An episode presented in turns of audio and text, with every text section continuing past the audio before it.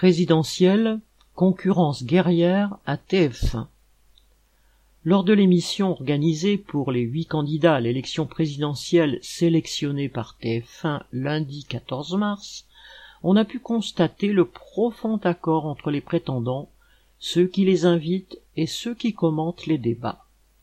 Tout d'abord, personne n'a contesté l'intitulé de l'émission, entre guillemets, La France face à la guerre.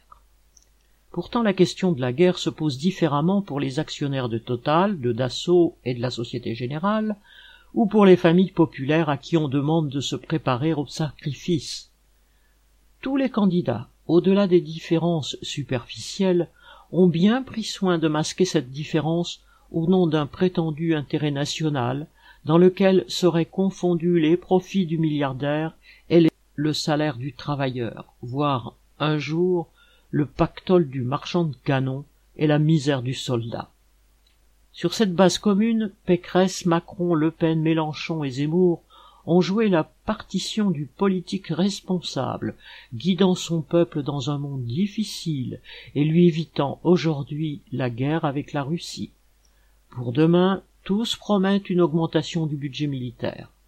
Macron a ouvert de dix milliards durant son mandat, le Pen a relancé de dix, Pécresse de quinze, Zemmour surblindé de vingt, et d'un deuxième porte-avions. Mélenchon garde en réserve sa carte maîtresse, la dissuasion par l'espace, plus efficace encore, dit-il, que la dissuasion nucléaire. Quel avenir Jadot et Hidalgo avaient préféré pour cette soirée endosser l'habit du farouche combattant de la démocratie prêt à se battre jusqu'à la mort du dernier franc-tireur ukrainien. Ils n'ont pas eu de mots assez durs envers Poutine, ni assez de références historiques pompeuses, de déclamations martiales.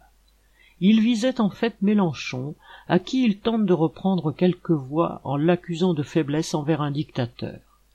C'est évidemment lamentable au regard de la situation, et de plus ridicule, car chacun des huit, une fois porté au pouvoir, ou lorsqu'il y est passé, traitera ou a traité, commercé, négocié avec tous les dictateurs de cette planète. La France, la leur, celle des marchands de canons et des banquiers, n'est-elle pas au mieux avec l'Arabie saoudite, qui a récemment fait exécuter quatre-vingt-un prisonniers? Le huitième candidat, Fabien Roussel, tout communiste qu'il se dise, s'est aussi fait le chantre de l'intérêt national et de la voix de la France toute classe confondue. Il s'est par ailleurs contenté de demander une fois de plus l'intervention de l'ONU pour réconcilier les peuples.